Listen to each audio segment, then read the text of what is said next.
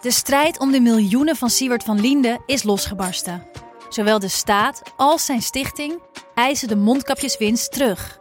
Maar dat die opbrengst in ieder geval niet thuis hoort bij Van Linde, daarover kan toch eigenlijk geen twijfel bestaan. Hoe kon het zo ver komen? Dit is het. We hebben beet. En als Siewert het geld teruggeeft, kunnen wij dit schandaal dan eindelijk loslaten?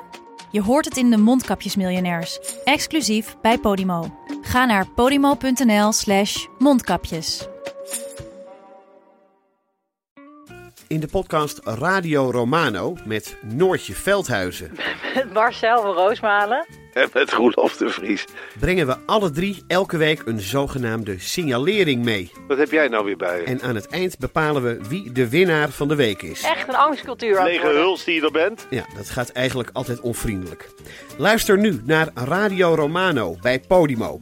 Via podimo.nl slash Radio Romano luister je 30 dagen gratis. Ik begreep, eh, Bart Snels, dat u ook eh, heel lang een tekening van Hein de Kort op uw eh, computerscherm had staan als u het computer s'morgens aanzet. En daar zegt het ene Kamerlid tegen het andere: We gaan het probleem nu echt aanpakken, we pompen er 2 miljard extra in. En dan zegt het andere Kamerlid: Maar hoe weet je dan of het probleem is opgelost? Je hebt gelijk, we maken er 3 miljard van. Precies. We hebben al onze collega's ook een creditcard gegeven met eh, de naam van de minister van Financiën voorop. Met daarop het getal 300 miljard. Eh, want de minister van Financiën heeft misschien de creditcard, maar wij hebben als Kamer uiteindelijk de pincode. Dus als wij die pincode niet afgeven, dan kan de minister geen geld uitgeven.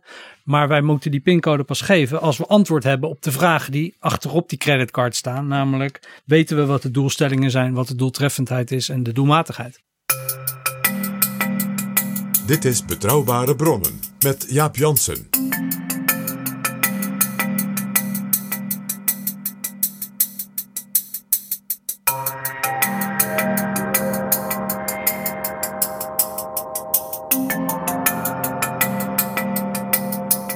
Hallo, welkom in Betrouwbare Bronnen, aflevering 112.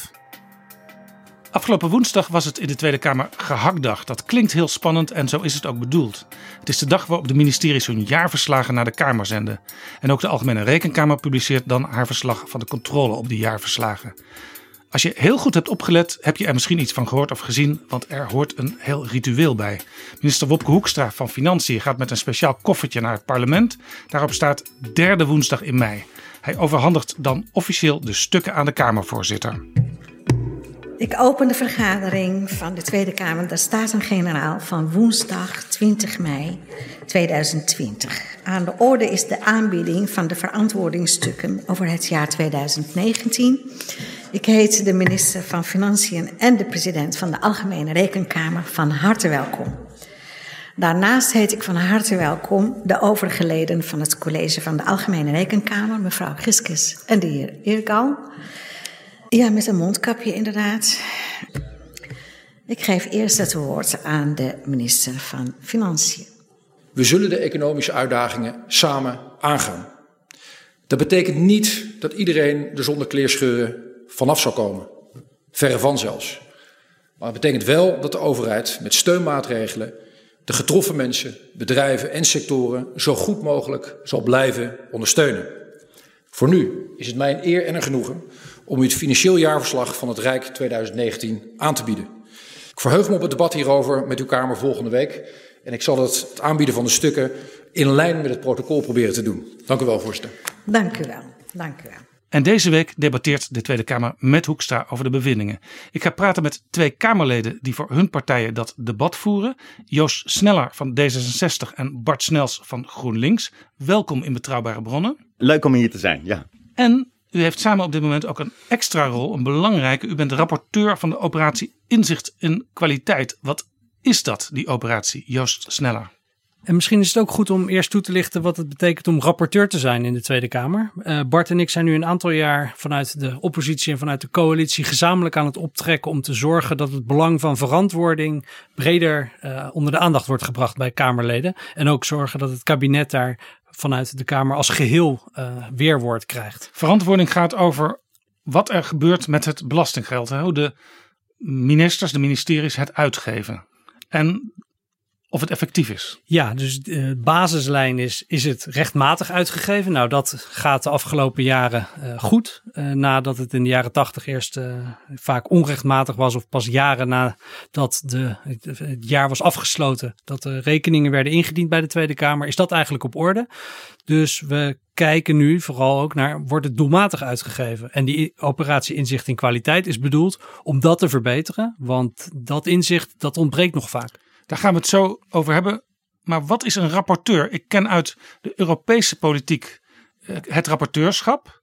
Dan gaat een Europarlementariër die gaat een heel onderwerp behandelen, een rapport over schrijven. En met een groepje gaan ze dan kijken of ze daar meerderheden kunnen vinden om het beleid te beïnvloeden. Maar wat is een rapporteur in de Tweede Kamer? Het is eigenlijk hetzelfde. Uh, en voor verantwoording, juist omdat het de controlerende macht, het parlement, tegenover de uitvoerende macht, in dit geval het kabinet is, vinden, vinden wij het heel belangrijk dat er altijd iemand van de oppositie en van de coalitie is. Zodat je als het ware eh, de meerderheid zou kunnen verwachten als gevolg daarvan. En ik was bijvoorbeeld voorzitter in de gemeenteraad hierachter in Den Haag van de rekeningencommissie. Het is ook de enige commissie waar je, als je het woord kreeg, nooit met partijnaam werd aangeduid. Omdat je gewoon eigenlijk als raad of als parlement dus uh, optreedt. En als rapporteurs uh, besteden wij er veel aandacht aan om bijvoorbeeld onderzoek te doen of te spreken met uh, experts om te zorgen dat de rest van de Kamer ook die informatie krijgt en dat wij een stapje extra zetten. Kijk, in feite is het niet, en dat is een verschil denk ik met het Europese parlement, dat je op zoek gaat naar, naar compromissen. Om ervoor te zorgen dat het Europese parlement het eens wordt met de Europese Commissie bijvoorbeeld. Uh, wij worden aangesteld en zijn aangesteld namens de Commissie Financiën om ook debatten voor te bereiden en thema's voor te bereiden, zodat ze ook uh, urgenter worden, uh, belangrijker worden en we als Kamer een positie krijgen tegenover het kabinet. en dat is wel een verschil. Zou je kunnen zeggen dat jullie doen wat de Rekenkamer als Hoogcollege van Staat van buitenaf doet. Proberen jullie in het parlement meer aandacht te krijgen voor verantwoording van uitgaven? Nou ja, dat is, dat is wel wat breder, uh, denk ik. Kijk, volgens mij is een, een vaststelling dat de politiek er beter in is om plannen te maken voor de toekomst. En je had het zelf in je inleiding al over. Misschien heeft u het meegekregen. Het was woensdag gehaktdag. Uh, maar het staat niet zo op het netvlies, ook niet, ook niet in de buitenwereld, ook niet in de politiek. De miljoenennota en Prinsjesdag is veel belangrijker. Maar het hoort bij de politiek en het hoort bij het openbaar bestuur dat politici en dat het bestuur verantwoordingen aflegt over beleid dat gevoerd is. En dat wordt zo gevoeld door de Rekenkamer. Daar hebben ook uh, ambtelijke commissie al uh, voorstellen voor gedaan. Uh, de studiegroep begrotingsruimte bijvoorbeeld heeft daar een voorstel voor gedaan, daardoor het in het regeerakkoord is opgenomen. Maar het is ook voor ons van belang dat we als Tweede Kamer ervoor zorgen dat het een belangrijk onderwerp wordt. Niet alleen maar vooruitkijken naar wat gaan we doen, maar ook terugkijken, leren van de fouten die we gemaakt hebben en verantwoording afleggen over de resultaten. Maar er zijn natuurlijk heel veel dingen die aan Kamerleden trekken. Dus dan is het goed dat er een aantal Kamerleden zijn die er steeds aandacht voor vragen. En bijvoorbeeld, wij hebben, dit jaar kon het niet doorgaan vanwege corona, maar vorige jaren hebben we een verantwoordingsontbijt georganiseerd met een, spreker van buiten, met allemaal Kamerleden die uh, daar te gast zijn.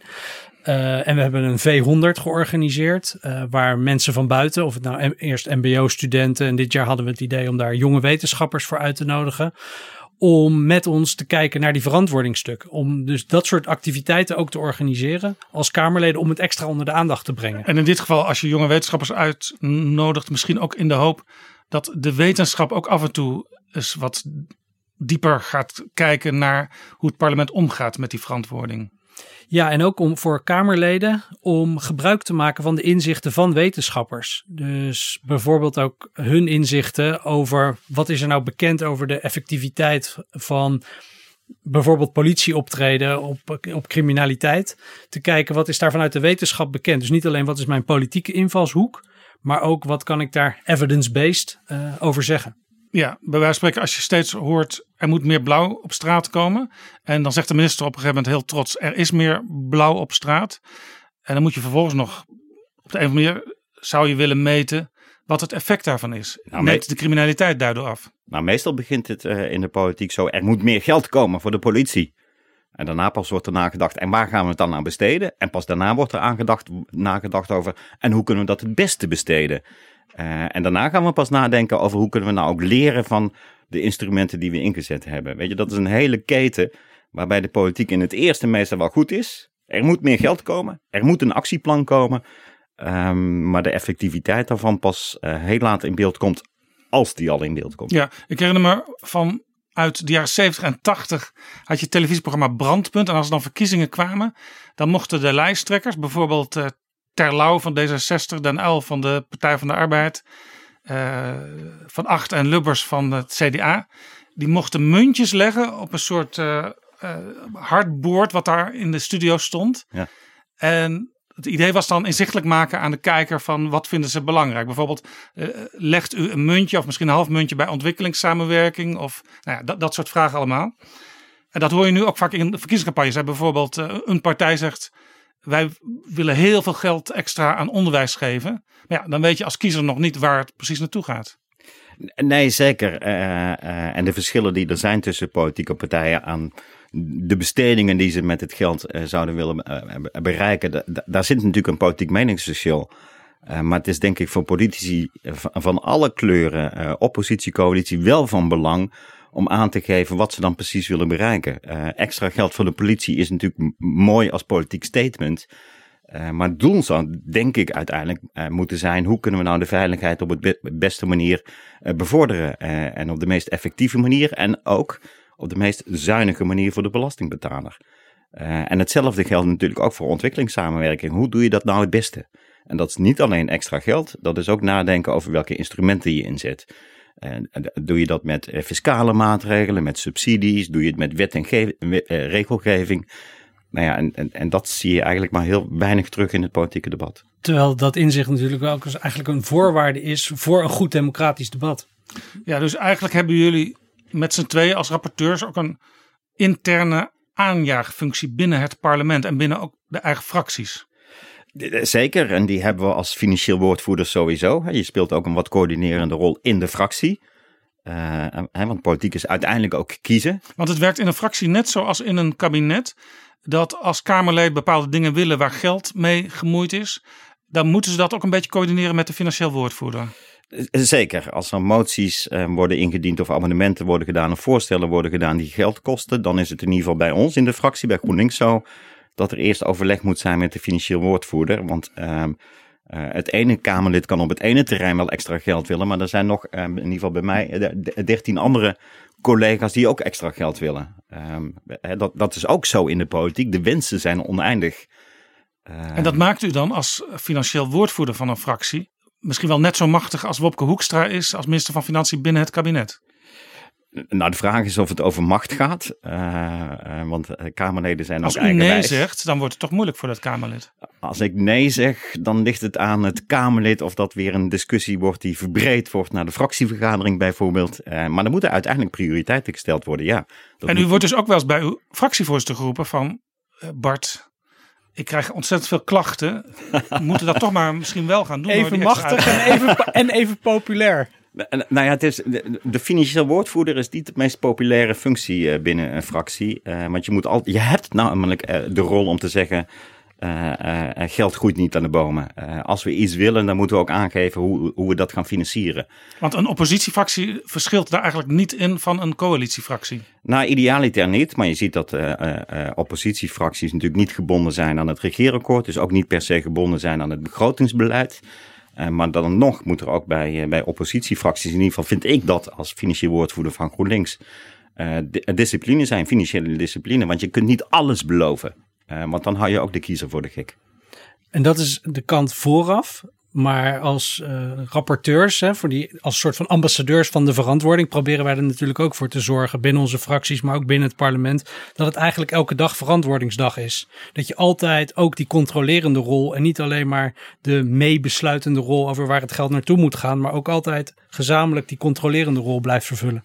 Nou herinner ik me, als je het over verantwoordingsdag hebt, die werd in het jaar 2000 ingevoerd. Dat vond iedereen toen heel spannend. Kamerleden vonden het spannend. Uh, wij als journalisten vonden het heel spannend. Want er zou nu echt stevig gecontroleerd gaan worden. Wat ministeries met het belastinggeld doen. Maar die spanning die ik toen voelde, die is eigenlijk helemaal weg. Het was zelfs zo afgelopen week op het nationale politieke tv-kanaal, NPO Politiek, werd het zelfs helemaal niet live uitgezonden. Want er was een corona-update in een commissiezaaltje. Twintig jaar geleden. Iedereen vond het hartstikke belangrijk. We zien ook de minister met dat koffertje. Maar het is nauwelijks uh, verder in beeld in de, de nieuwsuitzending op televisie of, in, of op de radio. En nee, het blijft, het blijft ingewikkeld. Volgens mij is Gerrit Salmer als eh, minister van Financiën mee begonnen. Die heeft daar een aanzet toe gegeven. En toen ontstond ook uh, een gehakt dag in mei.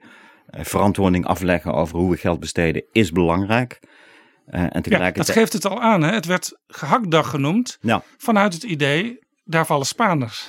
Nou ja, dat is, ik zeg wel eens, uh, we werken een beetje tegen de politieke wetten in. Ministers en, en, en, Kamerleden willen graag heel daadkrachtig zijn en meer geld ergens voor uittrekken. Dus voor politie of voor veiligheid of voor onderwijs. Zijn niet zo geneigd om uh, lessen te trekken, want dan is het namelijk afrekenen. En dat wil de oppositie natuurlijk heel graag. Hè? Afrekenen, want een minister heeft zijn beloftes niet waargemaakt of er is niet uitgekomen wat er beloofd was. En zo krijg je een beetje een merkwaardige vorm uh, van die verantwoording. Um, we willen het allemaal graag, maar het levert ook politieke risico's op. Uh, en niemand wil die politieke risico's lopen. Nu praten jullie daar deze week over met eh, minister Hoekstra. Zou daar niet, net als bij de algemene beschouwingen, het hele kabinet achter die tafel moeten zitten om ze één voor één ter verantwoording te kunnen roepen? Uh, na het verantwoordingsdebat gaan alle vaste Kamercommissies ook verder aan de slag met de jaarverslagen en de rapporten van de Rekenkamer. En de afgelopen jaren, dit jaar is een beetje anders met corona, maar hebben we gezien dat er meer rapporteurs waren dan ooit. Er waren negen of tien vaste Kamercommissies die duo's hadden aangesteld om dat te controleren. Met veel debatten als afronding daarvan ook. En veel briefings door de Algemene Rekenkamer speciaal over het onderzoek naar dat uh, ministerie. Ja, dus in die zin worden jullie ook als duo, als rapporteurs geholpen door andere duo's op de specifieke beleidsterreinen? In de, in de aparte Kamercommissies zijn ook allemaal weer rapporteurs die uh, de debat in hun eigen commissie uh, voorbereiden. En dat, en dat is belangrijk. Maar het is inderdaad waar, we moeten eraan blijven trekken om ervoor te zorgen dat het belangrijk blijft. Terecht zeg je, uh, gehaktdag heeft nog niet dezelfde status als, als Prinsjesdag. Maar de politieke wetten van het beloven is leuker dan terugkijken zijn heel groot. En ook nu met de actualiteit is altijd nieuwswaardiger bijna dan uh, wat er vorig jaar is gebeurd. Ook al heb ik dit jaar toch wel wat berichten gezien, bijvoorbeeld over het oordeel over Air France KLM en over de, de aardgasvrije wijken. Uh, maar inderdaad, er ligt vervolgens ook nog een heel mooi rapport van die Algemene Rekenkamer. En hoeveel Kamerleden lezen dat nou en komt dat dan voldoende tot zijn recht? En dat ja, proberen wij ja. dan volgende Ja, vandaar dat ik zei, misschien zouden ook wel eventjes al die ministers achter de tafel moeten zitten, omdat ze zo ook beginnen hè, bij de algemene beschouwingen na Prinsjesdag. Dan beginnen ze daar met z'n allen, maar het eindigt ergens in een commissiekamertje. Nou, kijk, het is wel. Deze keer zal de premier er niet bij zijn. Maar meestal bij de afgelopen twintig jaar eh, was de premier er wel bij. Ook soms niet. Uh, maar dat geeft ook wel iets, uh, iets van het belang aan. Als de premier er is, net als bij Prinsjesdag, dan voer je ook een debat met de premier. Ja, de Kamer kan dat trouwens vragen. Hè? De Kamer kan het vragen, maar de kabinet gaat over zijn eigen uh, afvaardiging naar het debat. Ehm, maar het is wel wat anders. Ja, bij, bij de algemene beschouwingen is het vanzelfsprekend dat de premier het woord voert namens het kabinet. En dan zit het hele kabinet in vak en nu zal het vooral de minister van Financiën zijn die het debat voert met ons. Er zit um, het kabinet niet in vak maar een beetje op de achterbank. Ja, en misschien is die controle op de uitgaven de komende tijd nog belangrijker dan die sowieso al is. Want in deze coronacrisis uh, geeft de overheid natuurlijk heel snel heel veel extra geld uit. Laten we even luisteren naar Wopke Hoekstra. En ik dacht natuurlijk aan Wouter Bos, die tijdens de bankencrisis in 2008 rigoureuze maatregelen moest nemen die voor een enorme omslag in de begroting hebben gezorgd. De huidige periode van hoogconjunctuur leek te voorzien in een geheel andere ambtstermijn. Maar wat er de afgelopen maanden op ons allemaal is afgekomen, is ongekend. Sneller, heftiger en ingrijpender dan alles wat we op financieel-economisch gebied sinds de oorlog hebben meegemaakt. Wouter Bos die stuurde me er zelfs een appje over. En hij schreef: Ik ben mijn record kwijt. Tot nu toe was ik de minister van Financiën die de schuld het hardste liet stijgen. Dat was Wopke Hoekstra. En de Rekenkamer die waarschuwt hier ook. Luister maar naar Rekenkamerlid Francine Giskes. En dan hebben we natuurlijk nu een situatie waarin uh, men vindt dat het snel, snel, snel moet gebeuren. Dan is het een wisselwerking tussen kabinet en, en, parlement om daar het eens over te worden hoe gaan wij dit doen. En daar moeten we liefst ook spelregels voor zijn. En als dat allemaal niet goed geregeld wordt, dan is onze waarschuwing pas op voor het hellende vlak. Het hellende vlak, daar waarschuwt de rekenkamer voor nu er snel, snel, snel heel veel extra wordt uitgegeven. Dit ging volgens mij specifiek ook om het informeren van de Kamer als er bijvoorbeeld met Air France KLM extra steun wordt verleend. En zoals vorig jaar de aandelen werden gekocht. En stel dat dat weer gebeurt, want er nou ja, is nogal veel overheidsingrijpen in eh, de markt op dit moment. Daar ligt gelukkig nu een informatieprotocol, zodat de Kamer ook duidelijk heeft gemaakt hoe ze geïnformeerd wil worden. Ja, maar ja, de, de Rekenkamer had het, had het over twee dingen inderdaad. Breed alle plotselinge extra uitgaven die nu plaatsvinden. En het voorbeeldje wat het nieuws haalde was inderdaad uh, het snel aankopen door minister Wopke Hoekstra van extra KLM aandelen.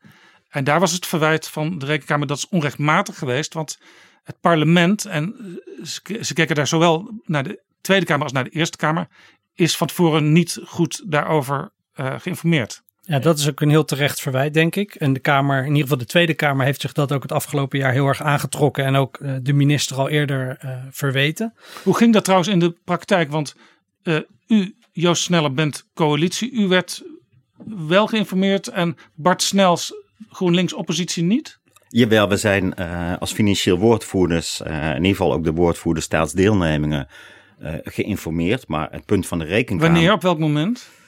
Uh, voor de aankoop. Uh, Tegelijkertijd. Uh, maar het punt van de rekenkamer is het, het, tweeledig. De hoofdlijn moet zijn, dat is namelijk gewoon wettelijk en ook in de grondwet gebaseerd. De hoofdlijn is, een kabinet mag pas geld uitgeven als de Kamer daar goedkeuring voor heeft gegeven. Dat is het budgetrecht van de, van de Staten-Generaal. Ja, dat is eigenlijk de kern van dat is de kern. recht van het parlement. Dat is het recht van het parlement. Uh, geen kabinet mag geld, geen minister mag geld uitgeven zonder dat de Kamer daar toestemming voor heeft gegeven. Nu is dat bij steunoperaties en bij aandelen aankomen natuurlijk lastig, want je kan niet eerst een debat voeren, want dan, gaan, en dan gaat de beurskoers uh, om, omhoog, omlaag. Uh, uh, is er sprake van voorkennis, dan krijg je ja, een heel... U hoort soms ook als financieel woordvoerder in, in dit verband dingen die u zelfs niet aan uw eigen fractievoorzitter mag vertellen. Dus is, er, uh, is het belangrijk dat als er niet een publiek debat in de Kamer kan zijn vooraf aan de goedkeuring, dat de Kamer geïnformeerd wordt. Uh, en daar is het tweede punt van de, van de Rekenkamer. dat is in dit geval niet gegaan zoals het zou moeten gaan, want ook daar moet de regie liggen bij, bij de Tweede Kamer en de regie lag nu bij de minister van Financiën. Uh, en dat is problematisch. En daar hebben we inmiddels een informatieprotocol weer op aangepast. We, uh, als commissie Financiën zijn we al uh, een tijdje onderling in discussie hoe we dat dan wel zouden moeten doen. En dat hebben we ook teruggegeven aan de minister van Financiën. En nu kunnen we wel onze fractievoorzitter ook informeren. En mag bijvoorbeeld de griffier van de commissie er ook bij zijn en wordt er wel verslag gemaakt. Zodat die waarborgen allemaal op zijn plek zijn. Zodat maar, uiteindelijk achteraf ook kan worden gecontroleerd door bijvoorbeeld de journalistiek of de processen, de procedures juist zijn gegaan. Nou ja, het belangrijkste is dat de regie niet ligt bij de minister van Financiën. De regie moet liggen bij de Tweede Kamer. De Tweede Kamer heeft budgetrecht. Uh, en als dat niet, uh, als daar niet aan tegemoet kan worden gekomen, bijvoorbeeld bij steunoperaties bij bedrijven of bij aandeleninkoop, dan ligt dat ingewikkeld. Want dan heb je ook allerlei verordeningen van, van, het, van Europa. Hè? Dan krijg je marktkennis. Dan moet het nog steeds zo zijn dat de minister van Financiën niet de regie neemt, maar de Tweede Kamer. En dat de Tweede Kamer bepaalt hoe zij geïnformeerd wil worden. Een andere manier waarop wij het advies van de Rekenkamer ook hebben geïnterpreteerd over pas op in deze tijd waarin het geld zo snel gaat, is blijf wel letten op wat zijn nou de doelstellingen, wat is de doeltreffendheid van het beleid en wat is de doelmatigheid en hoe ga je dat ook controleren en evalueren.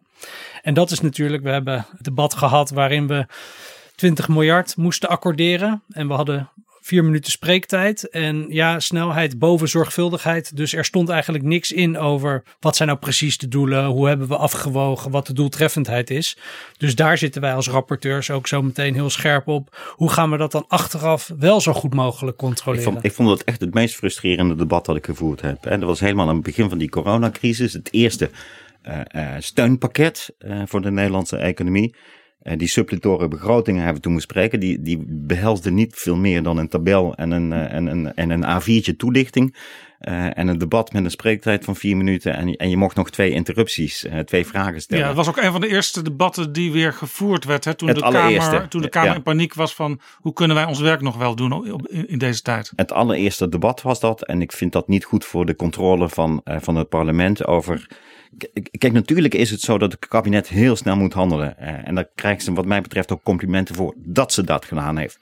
Uh, maar de rekenkamer heeft gelijk. Dan nog is het van belang dat de Kamer op een goede manier kan controleren hoe al die miljarden die nu uit die schatkist vliegen, uh, hoe die besteed worden en welke rol het parlement daarop heeft om goed te controleren of ze ook goed besteed worden. Nog los van de vraag of het effectief is en welke doelen je nou precies en wil bereiken. Want ook daar zijn nog wel wat noten te kraken met het kabinet. Een deel ligt daarvan bij onszelf als parlement. Wij gaan erover of we zes minuten, tien minuten spreektijd uh, aan onszelf toekennen. En een deel ligt bij het kabinet, namelijk laat zien, geef informatie over wat de gevolgen zijn en wat de doelmatigheid is. Ja, en hier komen we bij de rapportage die u samen in september 2019 publiceerde. Die heet Onderbouwing van beleid. En daarin onderzocht u hoe effectief het belastinggeld, ons belastinggeld, is besteed op vijf onderzochte terreinen. En u opent die rapportage met een citaat. We pakken de problemen aan, we gaan er meer geld aan uitgeven. Ja. was net al eventjes aan de orde. Ja. Ik begreep, eh, Bart Snels, dat u ook uh, heel lang een tekening van Hein de Kort op uw uh, computerscherm had staan als u het computer s'morgens aanzet. En daar zegt het ene Kamerlid tegen het andere: we gaan het probleem nu echt aanpakken. We pompen er 2 miljard extra in. En dan zegt het andere Kamerlid, maar hoe weet je dan of het probleem is opgelost? Je hebt gelijk, we maken er 3 miljard van. Precies. ja. Dat is dus blijkbaar iets wat toch nog veel te vaak voorkomt. Dat op die manier over aanpak van problemen gesproken wordt in het parlement. Nou ja, de belangrijkste constatering is even, uh, we hadden het net over Air France KLM. Dat wordt geregeld in de comptabiliteitswet. En dat is de, de wet die, die eigenlijk heel uitgebreid beschrijft. Even het woord ontleden. Wat betekent dat, comptabiliteit? Dat is de wet die aangeeft hoe de minister van Financiën er moet voor zorgen dat we op een goede manier met overheidsfinanciën omgaan. En dat gaat op allerlei terreinen. Hè. Eh, hoe wordt de Kamer geïnformeerd? Hoe is het budget terecht? Hoe zijn de financiële verhoudingen geregeld? Eh, maar in die comptabiliteitswet staat ook artikel 3.1. Uh, eh, en die heb ik de afgelopen jaar heel vaak genoemd dat het kabinet de plicht heeft, de wettelijke plicht, om bij ieder beleidsvoorstel aan te geven welk doel wil je bereiken, hoeveel geld mag dat kosten, hoe doelmatig is het en hoe doeltreffend is het gekozen instrument. Zijn er ook andere instrumenten om het doel te bereiken? Dat is een plicht, dat staat in de wet. Laten we hier eventjes luisteren naar vorige week woensdag. Arno Visser, de president van de Algemene Rekenkamer, die had daar ook een soort van eigen samenvatting van. Is het geld volgens de regels geïnd en besteed, de rechtmatigheidsvraag. Twee, zijn de vragen goed geregeld op het ministerie, dat is de bedrijfsvoeringsvraag. En dan drie, hè, voor, voor, voor de meeste mensen de hamvraag, ja, maar heeft het dan ook de gewenste effecten? Is er gebeurd wat werd beoogd? Is er gebeurd wat werd beoogd, hè, wat, wat de rekenkamer zegt, dan moet je wel weten, wat beogen we eigenlijk? Dus daar begint het mee. Wat is het doel?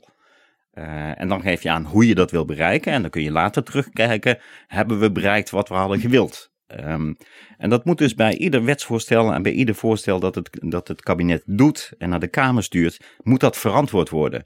Uh, aan de ene kant, dat is de plicht van het kabinet. En aan de andere kant is het de rol van de Kamer om er ook naar te vragen. En jullie hebben als rapporteurs gekeken in dat onderzoek of er voldoende volgens de regels van die comptabiliteitswet en vooral van dat ene artikel 3.1 ja, en dat gewerkt wordt. Artikel 3.1 geldt pas sinds 1 januari 2018 op deze manier. Dus wij hebben gekeken in dat eerste jaar dat het een wettelijke plicht was. Hoe is daarmee omgegaan door het kabinet en hoe is daarmee omgegaan door de Kamer? Laten we, voordat we over verder gaan praten, ook nog even naar Francine Giskes, ook van de Rekenkamer, luisteren.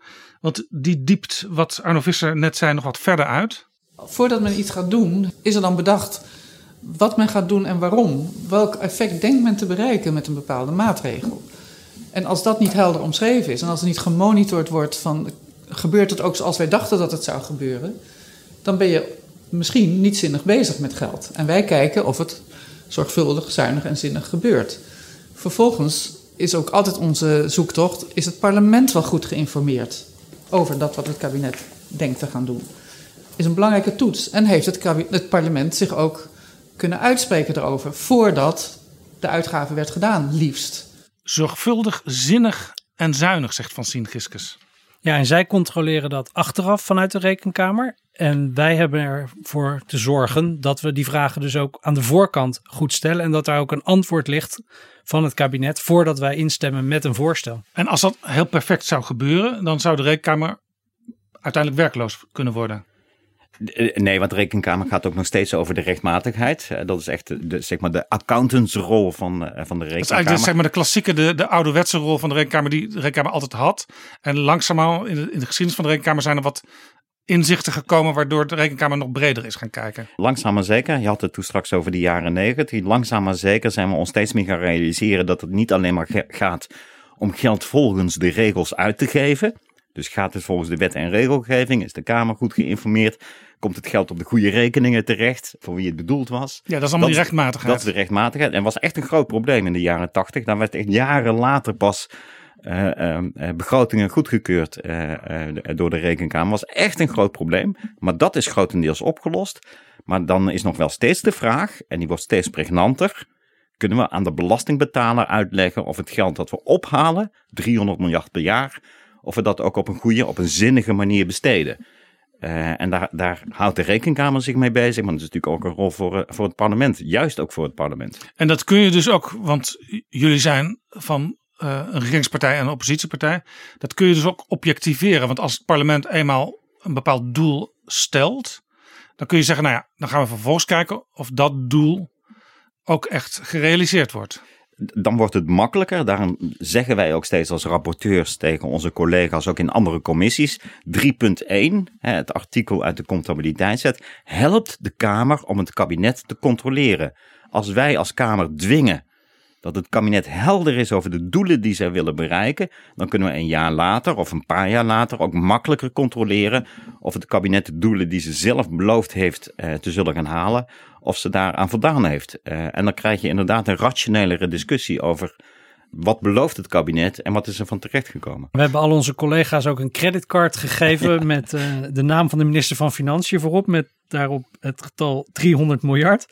Eh, want de minister van Financiën heeft misschien de creditcard, maar wij hebben als Kamer uiteindelijk de pincode.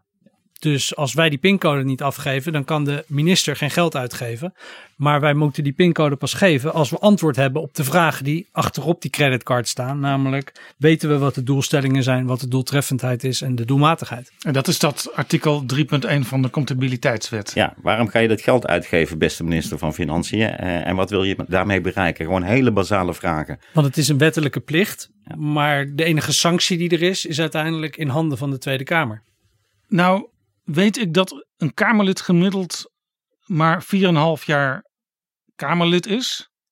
Alleen al in deze afgelopen drie jaar, die deze Kamerperiode nu duurt, zijn er al meer dan 30 Kamerleden vertrokken. Ik kan me ook wel iets bij indenken dat Kamerleden ja, niet zo heel erg veel behoefte hebben om naar het eindresultaat van wat er in gang gezet wordt te kijken. Want dan zijn ze er meestal zelf al niet meer. En het is dan fijner om te zeggen: ik ga zoveel miljoen of zoveel miljard uittrekken voor hele belangrijke dingen. De- En dat geldt zowel voor, eh, voor, voor ministers, voor bewindspersonen, die, die, die wat minder de neiging zullen hebben om eh, langer dan vier jaar vooruit te kijken. Wat kan ik zelf aan extra geld besteden en leuke dingen mee doen en aan, eh, aan de kiezer laten zien wat ik, hoe daadkrachtig ik ben. En, en, en het is waar, het geldt ook voor de Kamer.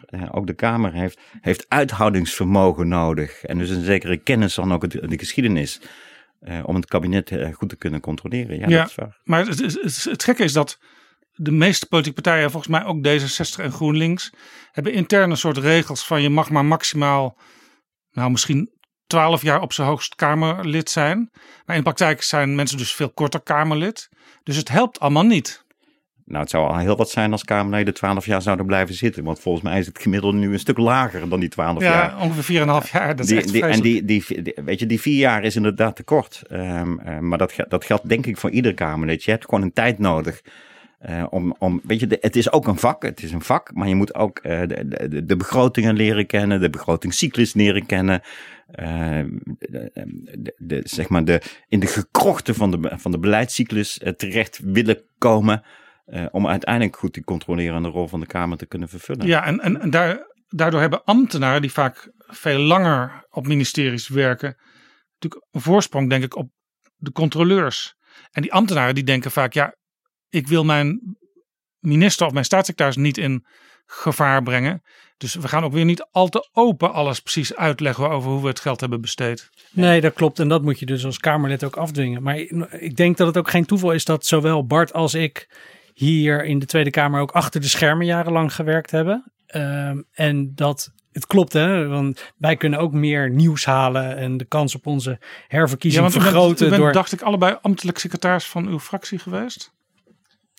Ja, ik, heb, nee, ik, was, ik ben begonnen als stagiair ooit in 2005 en uh, daarna politiek secretaris uh, geworden. Negen jaar later vertrokken. Ik ben ten tijde van Femke Halsema was ik uh, hoofd van de fractie en, en, en hoofdvoorlichting en rechterhand van, van Femke Halsema. Maar Bart en ik zijn ook allebei directeur van ons wetenschappelijk instituut van onze partij geweest. Dus er zit ook wel een soort wij vinden dit gewoon belangrijk. En dan maakt het niet zoveel uit dat het aantal voorpagina's, inderdaad, zoals je terecht zegt, op uh, iets minder dan één hand te tellen is. Dat, dat, dat, dat jullie hiermee bezig zouden gaan, dat was bij wijze van spreken al een natte droom voordat jullie Kamerlid werden. Nou, ik was hiervoor uh, in Myanmar, uh, heb ik anderhalf jaar gewoond uh, en gewerkt. En daar ook met hun, de rekeningencommissie, de Rijksuitgaventaak van hun parlement veel gewerkt. In de gemeenteraad vier jaar gezeten, toen voorzitter van die rekeningencommissie geweest. Dus ik heb er wel affiniteit mee, maar ook ik, ik zie bij Bart uh, hoeveel tijd hij erin stopt. We hebben een aantal rapporten samengeschreven met uh, soms 20, 30 interviews daarvoor gedaan. Waar uh, alleen accountant.nl vervolgens een berichtje over schrijft. Dat doe je niet als je uit effectbejag Kamerlid bent en de, de herverkiezing op die manier wil veiligstellen. Nee, dat doe je omdat je het belangrijk vindt. Wat er over uw rapport, wat in september vorig jaar is uitgekomen, geschreven is. Dat is niet heel veel. Het, kwam voornamelijk het Financiële Dagblad tegen een hele goede krant. Maar dat is natuurlijk maar een krant die, eh, die maar door eh, minder dan 1% van de Nederlanders uh, gelezen wordt. Ja, en daar waren wij overigens heel tevreden mee. Want het andere rapport wat we samen hebben geschreven over het batenlastenstelsel, over het boekhoudstelsel en het verslagleggingsstelsel van de Rijksoverheid essentieel onderwerp, uh, maar zeer uh, ondergesneeuwd. Dat heeft ook het Financieel Dagblad helaas niet gehaald. Dit is Jaap Jansen met Betrouwbare Bronnen. Jullie hebben een onderzoek gedaan en de conclusie van het onderzoek is? Nou, in de hoofdlijnen kan ik het zeggen. In hoofdlijnen is het zowel aan de kant van het kabinet nog niet op orde.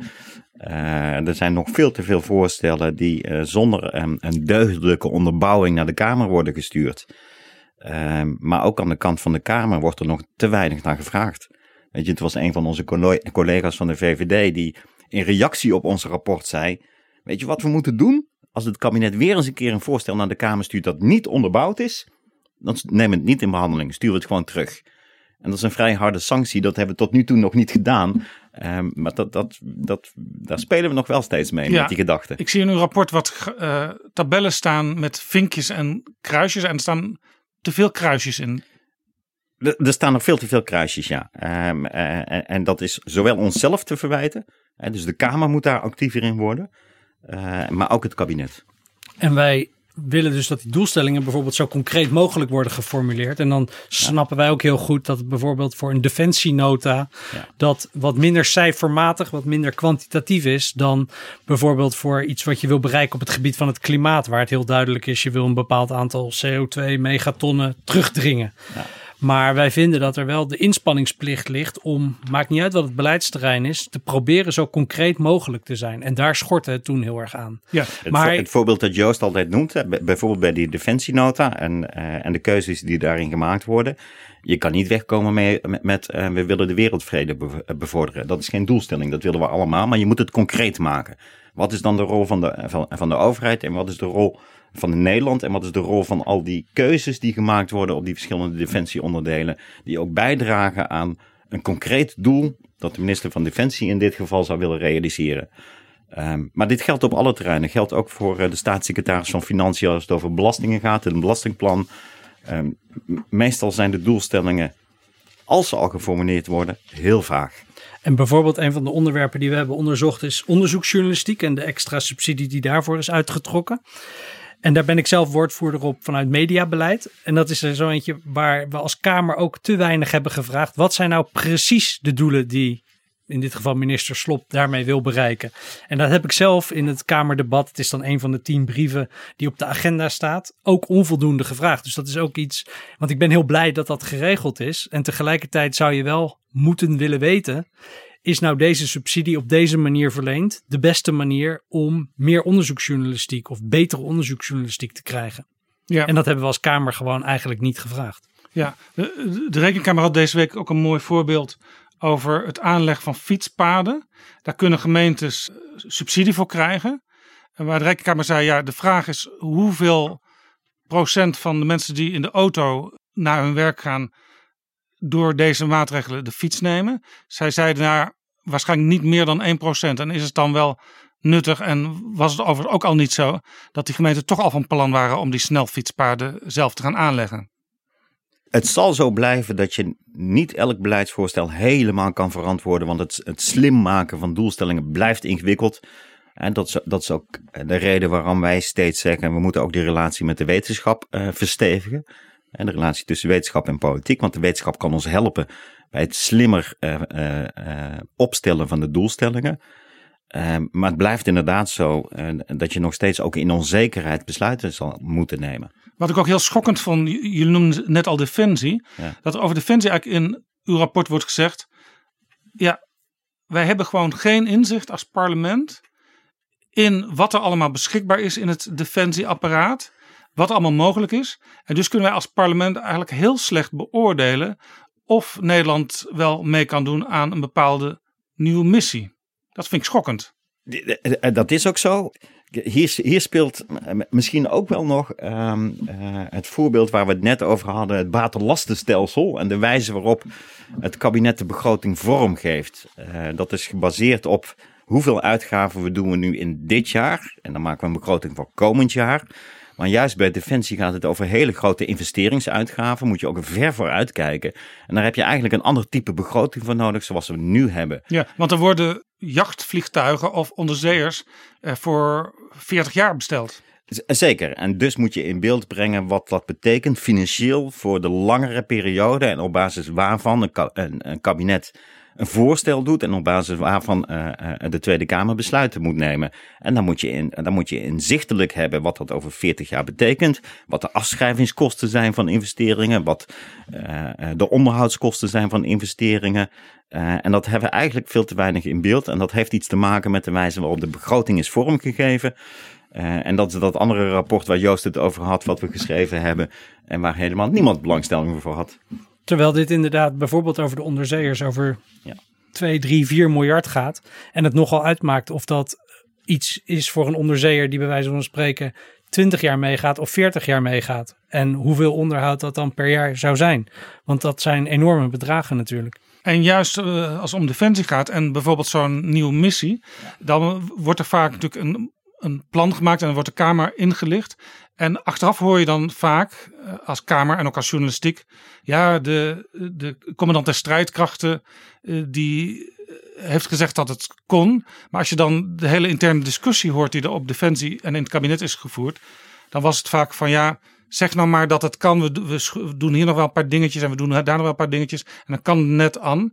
Maar dat is dus niet het beeld van waarvan de Kamer waarschijnlijk had willen weten hoe het precies zat. Nee, en dat is de bredere dynamiek. Dat het gaat om feitelijke informatie die je zo onafhankelijk mogelijk wil hebben. En in dit geval komt het uit het defensieapparaat zelf. Maar we hebben bijvoorbeeld ook aan de minister van Financiën vragen gesteld naar aanleiding van een onderzoek bij Buitenlandse Zaken dat was aan externe onderzoekers gevraagd: ervaart u druk vanuit het ministerie om uw conclusies aan te passen? En dat was uh, nou, een stuk vaker het geval dan ons lief was. Dit zijn ook dingen waar parlementaire enquêtes over gaan. Zeker. Uh, kijk, daar zit natuurlijk druk bij, uh, bij vanuit de Defensie. Die willen, denk ik, graag meedoen aan, aan zoveel mogelijk missies. Uh, en, en, komen dan later met, uh, met de vraag op tafel. Nou, misschien willen we daar ook wel meer geld voor. Nou, nou het is, en dat betekent, het is, het is nog gekker eigenlijk. Want vaak wordt vanuit buitenlandse zaken de druk oh. opgevoerd om aan missies mee te doen. En wordt er uh, tegengas gegeven op defensie, omdat die weten dat het allemaal niet zo makkelijk kan. Maar is vervolgens vanuit het kabinet toch de vraag: kunnen wij meedoen? Maar dan is de eerste vraag die op tafel moet komen: hebben wij voldoende in beeld hoe de situatie is op defensie? En dat gaat zowel over het materieel, hè, waar het over investeringsuitgaven gaat en, en, en hoe lang gaan die mee uh, en krijgen we daar tekorten, als over de, uh, de, de personele druk die er ontstaat, kunnen we nog wel uh, aan missies meedoen. Um, die informatie moet helder zijn, die moet concreet zijn, die moet zoveel mogelijk de Kamer de mogelijkheid geven om daar op een verstandige manier besluiten over te nemen. Maar daar zit natuurlijk het politieke spel achter, waar je als Kamer dan, als je die informatie niet op orde hebt, moeilijk besluiten over kan nemen. Dat Buitenlandse Zaken graag wil, eh, Defensie een beetje op de rem staat, maar Defensie denkt, nou, daar krijgen we misschien later wel extra geld voor. En dat zet zich dus voort gedurende zo'n missie. Dat hadden we een tijdje geleden. Was er nog een Kamerdebat met minister Blok ook over ambtenaren die eigenlijk druk hadden ervaren om eerlijk te rapporteren over de voortgang van de missie. En dat dat dus ook het beeld voor het parlement dan beïnvloedt. Op een manier die toevallig uitkomt voor een minister. Ja, en dit is ook het lastige voor ambtenaren die op ministeries werken en die het idee hebben, ik moet om te beginnen mijn minister uit de wind houden. Maar in het belang van het ministerie wil je ook niet dat bijvoorbeeld uh, op een gegeven moment financiën of de Kamer ingrijpt van is dit geld allemaal wel goed besteed? Want dan wordt jouw totale begroting natuurlijk loopt gevaar om minder te worden. Ja, terwijl wij proberen als rapporteurs er steeds ook uit die afrekencultuur te komen. En het proberen die politieke zwaartekracht als het ware te overstijgen. Door ook te zeggen, ministers, kom nou gewoon ook eerlijk uit voor hoe het zit en wat je ervan leert. En hoe je het daarop gaat aanpassen en wat je een volgende keer anders zal doen. En of dat nou bij missies is dat eh, uiteraard een, uh, hele lastige kwestie. Maar of dat nou om klimaatbeleid gaat of dat dat nou om uh, stikstofaanpak gaat, is het wel zaak om eerst de feiten boven tafel te hebben. En dat ook gedurende het proces steeds helder te krijgen. En niet als minister zelf de reflex laten zien: ik dek maar af, ik dek maar af. Want dan gaan ambtenaren dat als het ware ook zich daarnaar richten. Terwijl als jij laat zien, een soort hè, je kwetsbaar opstellen, zal ik maar zeggen. Maar dat is eigenlijk gewoon eerlijk zijn over hoe het ervoor staat en wat je daar vervolgens ook dus anders gaat doen. Dan laat je zien dat je leert van het verleden. En dat je het niet alleen maar achter de rug hebt, maar in de rug ook. Zoals ja, Van Mierlo dat onlangs, het, het, het, was, het, het was een onderwerp wat niet meteen met geld te maken had, maar uh, minister Bijleveld van Defensie die was in de Kamer voor de vierde keer vanwege een bombardement waar burgerdoden waren gevallen. Uh, en uit al die debatten bleek eigenlijk dat er een soort van cultuur lijkt te zijn op Defensie van we willen ook weer niet te makkelijk dingen aan de Kamer vertellen. En als wij zelf niet alles precies weten, dan gaan we er ook niet, in dit geval was dat bij de Amerikanen heel erg op aandringen, want moeten we dat eigenlijk wel willen weten.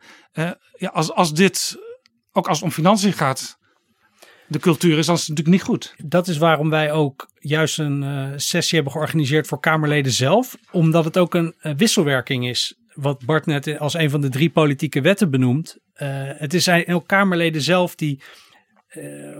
er komt een persbericht uit van een planbureau die bepaald beleid heeft geëvalueerd. En dat kan op politie optreden of kan op elk domein zitten.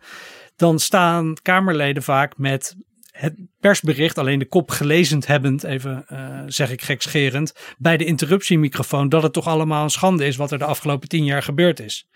Terwijl het evaluatierapport waar lessen voor de toekomst bijvoorbeeld in zitten, toch vaker ongelezen in een la verdwijnt, ook in de Kamer. Ja, terwijl, terwijl de, de minister, die meestal met een reactie komt, die zegt vaak, ja, we hebben wel even tijd nodig om het allemaal goed te lezen en we komen over zoveel weken met een reactie. Die hebben, die hebben dus eigenlijk een andere houding dan het gemiddelde Kamerlid. Dat, dat, achter die reactie kunnen twee dingen schuilgaan.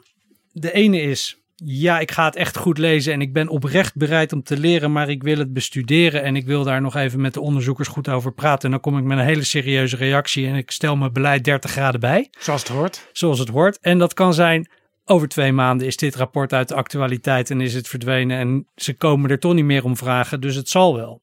En dat is op het moment dat de minister het zegt, kan je niet horen welke van de twee het is. Maar het is te vaak die tweede. En dat is waar wij volgens mij als Kamer scherp op moeten zijn. Maar dan ook wel dus de follow-up regelen. Maar zegt u nu eigenlijk ook over, niet, niet natuurlijk over uzelf, maar over al uw collega-Kamerleden. Uh, jongens en meisjes, jullie we begrijpen dat jullie media geil zijn, maar tel af en toe even tot tien en wacht even met de reactie tot je echt de dingen waar het over gaat goed gelezen hebt. Nou, ik, ik zeg het ook over mezelf. Uh, want dit is ook een opdracht aan onszelf, volgens mij, om te zorgen dat we ook het rapport daadwerkelijk lezen. En dat we dan ook erop terugkomen op een moment dat de media er niet meer om vraagt. En pas inderdaad ook op, zeggen wij tegen alle Kamerleden, alle 150 uh, en soms ook uh, tegen die 75 aan de overkant. um, wat de gevolgen zijn van de manier waarop je omgaat met evaluaties of met een moment van eerlijk delen van informatie. En uh, ik bedoel, het is uiteindelijk de wisselwerking die het beter moet maken. Ja. Het, het, zijn die politieke wetten waar ik het net over had. Hè. De bewindspersonen willen graag uh, uh, daadkrachtig overkomen. En dus willen ze graag uh, laten zien dat ze extra geld voor een of ander thema willen uh, besteden. coalitiepartijen vinden het altijd ook prachtig, dat dat gebeurt. Oppositiepartijen zijn soms te scherp en te hard op afrekenen. Het is nooit iets geweest en we hebben altijd gezegd dat het nooit iets kon worden. en ambtenaren willen bewindspersonen te veel in, in bescherming nemen. En dat is, dat is inderdaad een soort politieke cultuur waar we doorheen willen breken. maar je had het net zelf over parlementaire enquêtes.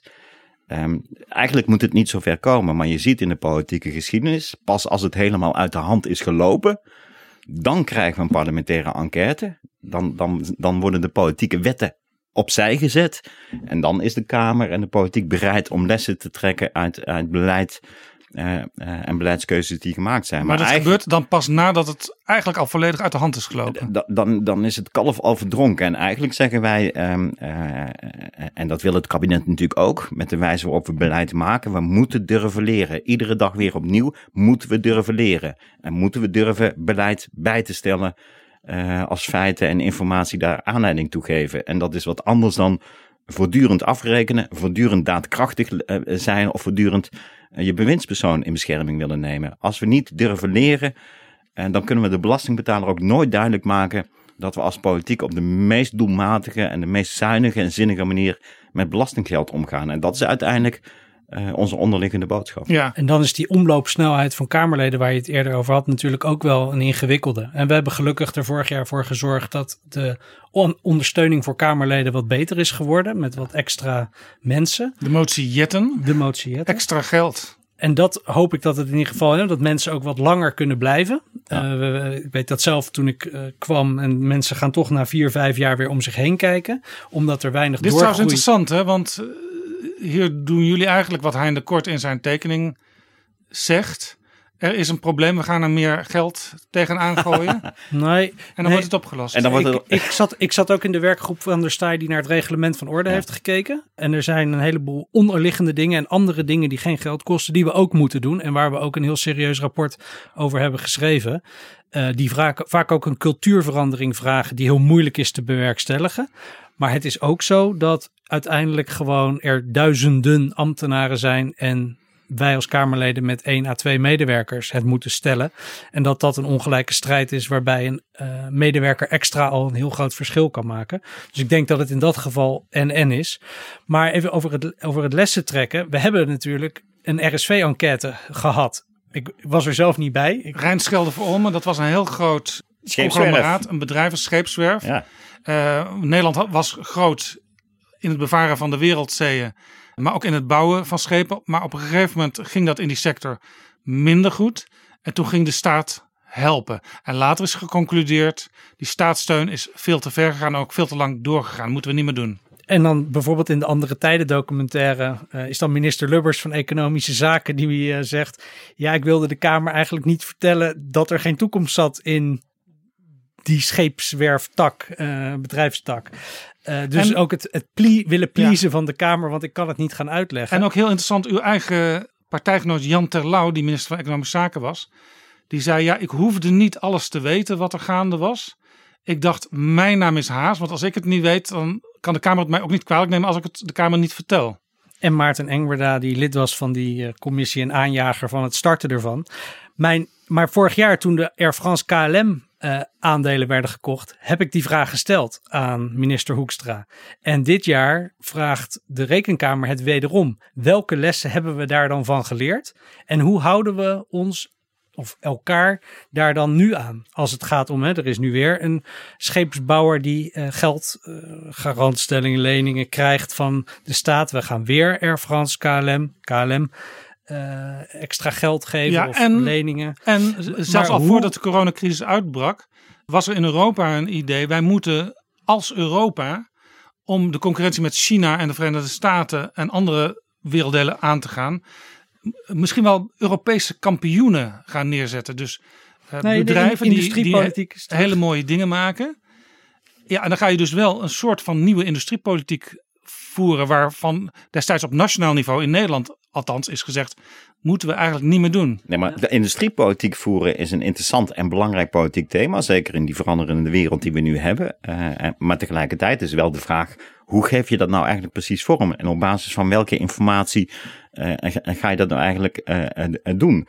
Want we hebben niet alleen die RSV-enquête gehad. We, we, hebben heel vaak in het verleden bedrijven willen redden als overheid. Want dat zijn iconen voor onze economie. Ja, denk maar aan Fokker, waar om de havenklap weer geld naartoe moest. Fokker met, met fiscale regelingen die we hebben proberen te redden en niet gelukt is. we hebben de hele discussie over DAF gehad in de jaren 80 en de jaren 90. en het merk bestaat niet meer. We hebben nu de discussie over die scheepswerf, waar toch weer heel snel besloten is om overheidsgeld voor beschikking te stellen. We hebben de discussie over Air France KLM. En wie weet wat voor bedrijven er nog aankomen uh, in deze crisis. En dan is het terecht dat u die vragen stellen, maar op basis waarvan trekken we nou de conclusie. Dit is echt zo'n belangrijk bedrijf in een bepaalde strategie van industriebeleid. Daar moeten we overheidsgeld tegen aanzetten uh, of niet. En dat blijft nog steeds heel vaag. Um, en dat is de, de titel van het rekenkamerrapport was breekt noodwet. Over KLM was dat rapport. Ja, we moeten wel, we moeten wel um, uh, ook ons rekenschap geven van de wetmatigheden die er ook in het verleden altijd waren. Als er zo'n icoon onder, onder, onder druk komt te staan en misschien wel uh, failliet dreigt te gaan, dan is de politiek wel heel snel bij uh, om zo'n bedrijf te redden. Ik heb me bijvoorbeeld het debat over KLM en Frans ongelooflijk gestoord aan, aan de minister van Infrastructuur die het voortdurend had over de blauwe trots. We moeten de blauwe trots redden. Ik heb helemaal niks met de blauwe trots. Ik denk dat het belangrijk is dat we nadenken over uh, hoe we omgaan met Schiphol en Air France KLM en KLM. Maar dat is wat anders dan vanuit een sentiment blauwe trots per se heel veel belastinggeld aan KLM te gaan geven. Nou, ik denk dat onze rol inderdaad, zoals Arno Visser het noemde, traagheid in het debat brengen en rationaliteit. En dat dat in ieder geval de lessen zijn die ik heb getrokken uit uh, die enquête. Maar hoe je dat vervolgens ook breder borgt in de Kamer en als Kamer, ja. dat blijft natuurlijk heel ingewikkeld. Ja, we noemden nu wat dingen waar hele grote bedragen mee gemoeid zijn. Hè? Ja. Defensie of uh, Air France KLM. Uh, jullie hadden ook nog een onderzoekje gedaan naar het preventieakkoord van staatssecretaris Blokhuis. Dat is een akkoord wat eigenlijk uh, toe moet leiden dat mensen gezonder gaan leven. Een van de dingen was het pakje sigaretten wordt een tientje. Dat lijkt me heel moeilijk om zo'n preventieakkoord op uh, doeltreffendheid en doelmatigheid te onderzoeken. Tegelijkertijd is dat degene waar eigenlijk uh, aan de voorkant de beste doorrekeningen tussen aanhalingstekens van het uh, RIVM lagen. Die eigenlijk zeiden. Omdat daar gewoon geldt, als je iets echt te duur maakt, dan kopen mensen het niet meer. Ja, en als je de, bepaalde maatregelen neemt om, los van de wenselijkheid, als jij zegt, uh, supermarkt mag geen sigaretten meer verkopen, of als je zegt, uh, je mag geen stuntkortingen meer op alcohol, nou ja, een hele serie maatregelen, voor sommige mensen iets te veel maatregelen die daarin staan, dan zegt RIVM, dit is het effect dat wij daarvan verwachten.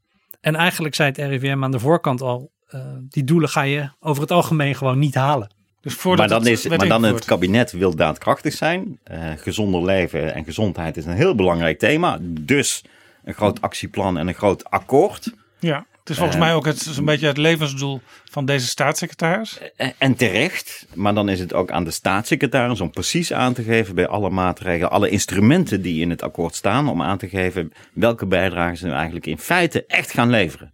Want dan kun je tenminste ook een goed debat voeren met de Tweede Kamer. Uh, en of de Tweede Kamer daarmee uh, akkoord is. En waar wij dus naar zoeken is ook uh, de monitor brede welvaart is vorige week woensdag ook voor de derde keer aangeboden. Even uitleggen, brede welvaart? Nou, traditioneel kijken we in de commissie Financiën heel veel naar economische groei. En die wordt uitgedrukt in het bruto binnenlands product. Wat ja. verdienen we met elkaar? De harde cijfers? De harde cijfers, die harde euro, één getal. Uh, en daar staren we ons op blind. Hè? Wat het Centraal Planbureau zegt of het CBS over wat dat is geweest afgelopen jaar. Terwijl we ook al, nou, altijd al weten dat dat eigenlijk niks zegt over de kwaliteit van leven. En over hoe het verdeeld is. En dus heeft een Kamercommissie onder leiding van partijgenoot van, uh, van Bart, uh, Rick Grashoff, heeft toen gezegd: je moet toe naar een breder welvaartsbegrip. En is toen opdracht gegeven aan het Centraal Bureau voor de Statistiek om zoiets te gaan ontwikkelen. Als eerste eigenlijk ter wereld. Een, eh, een overzicht daarvan hoe het gaat met Nederland in uh, bredere zin. En dan heb je, ik, ik zeg het even schematisch. Bij wijze van spreken, om het heel simpel te zeggen. Je kunt wel heel veel geld uh, verdienen. Maar als je tegelijkertijd kapot gaat van de stress, dan is dat niet goed voor de. Stress, welzijn, veiligheid. Hoe gaat het met het klimaat, met de natuur? Onze leefomgeving, onze gezondheidszorg. Weet je, daarom is het zo gek dat de miljoenennota nog steeds miljoenennota heet. En weet je, dat was traditioneel zo. Op Prinsjesdag kijken we hoe hoog de economische groei, hoe hoog de werkgelegenheid en hoe hoog de koopkrachtplaatjes zijn. Maar die zeggen veel te weinig over hoe het de echte kwaliteit van leven is uh, van mensen. En ik vond het wel interessant dat het CBS deze week uh, bij de presentatie van die monitor zei. Uh, we zien het nu in deze coronatijd en met alle crisismaatregelen. We maken beleid als politiek dat niet alleen gaat over gezondheidszorg, maar het gaat ook over gezondheid. Het gaat ook over eenzaamheid, bijvoorbeeld van ouderen. Het gaat ook over, uh, ook ja. over banen en economie. En juist in deze tijd zien we hoe belangrijk het is om veel breder te kijken als politiek dan alleen naar economische cijfers. Nou hebben we daar een minister voor hè, die over juist al dat soort dingen gaat. Dat is op dit moment Hugo de Jonge, de minister van Volksgezondheid. Ja, maar wat er ook in deze coronacrisis toch gebeurde en ook bij het dashboard wat gepresenteerd wordt, gaat allemaal over coronacijfers. Dus in plaats van op economische groei BBP richten, gaat het nu heel veel over, daar richten we ons op, daar gaat het om. Terwijl bijvoorbeeld eenzaamheid, wat voor gevolgen hebben de maatregelen die worden genomen om de IC-capaciteit heel belangrijk om die te bewaken. Wat voor effect hebben die voor mensen die leerlingen met een achterstand die uit beeld raken bij het onderwijs? Wat doet dat voor de eenzaamheid? Wat doet dat voor depressiegevoelens? Al dat soort dingen raken buiten beeld als je heel erg op één kant richt. Dit was op een gegeven moment ook de kritiek op het kabinet. Hè. Jullie zitten te veel in dat outbreak management team te koekeloeren wat allemaal belangrijk is. Is ook allemaal heel belangrijk. Maar kijk ook naar de bredere maatschappelijke context. Ja, daar kan dus die monitor brede welvaart een heel mooi instrument voor zijn. En ik hoop ook dat het als een soort van dashboard ernaast om naar te kijken uh, ook gebruikt zal blijven worden. Maar dat is er dus, om terug te komen op staatssecretaris Blokhuis. Daar zitten in die monitor brede welvaart zitten ook een aantal punten over gezonde levensjaren, over overgewicht, die blijven ook als staatssecretaris Blokhuis, ik weet niet hoe vaak hij nog terug gaat komen, maar ook als hij er niet meer is in het kabinet, dan kunnen we het dus blijven volgen als Kamer. Want wat we nu vaak zien is dat een minister kondigt in zijn eerste jaar, of een staatssecretaris in het eerste jaar een actieplan aan. In het tweede jaar worden daar nieuwe indicatoren bij gezocht en een nulmeting gedaan. Het derde jaar is het nog te vroeg om resultaten te zien en het vierde jaar zijn er verkiezingen. Terwijl het voordeel van die monitor beginnen opnieuw. En dan begint de cyclus inderdaad ja. weer helemaal opnieuw. Het voordeel van die monitor brede welvaart is het Centraal Bureau voor de Statistiek bepaalt welke indicatoren het zijn. En krijg je dus veel langere reeksen. Dus als je als Kamer wil controleren wat de gevolgen van beleid zijn, heb je ook veel langere tijd om naar te kijken. En dit is soms ook departementen overstijgend. Als, als bepaalde onderwerpen op meerdere departementen aan de orde zijn. Want in het verleden zijn er wel eens speciale bewindslieden geweest. Uh, juist om dit probleem te tackelen. Maar die bewindslieden die verdwenen dan na een kabinetsperiode meestal ook weer. Dus dan is de vraag, wat had je er uiteindelijk aan? Nou, dat is één probleem, maar dat is ook uh, bij het preventieakkoord. Dat is de staatssecretaris van Financiën die over belastingen gaat. Dat is de uh, economische zaken die gaat over wat mag er wel en niet uh, bij de kapper verkocht worden. Dat is natuurlijk ook overstijgend. En maar de vraag is vervolgens, oké, we hebben dit beleid nu aangekondigd. Maar sommige van die verwachtingen gaan over 2040 bij wijze van spreken. Ja, hoe kan je dat dan blijven volgen als een volgende staatssecretaris of minister op die portefeuille zegt: Ja, ik heb weer een eigen actieplan.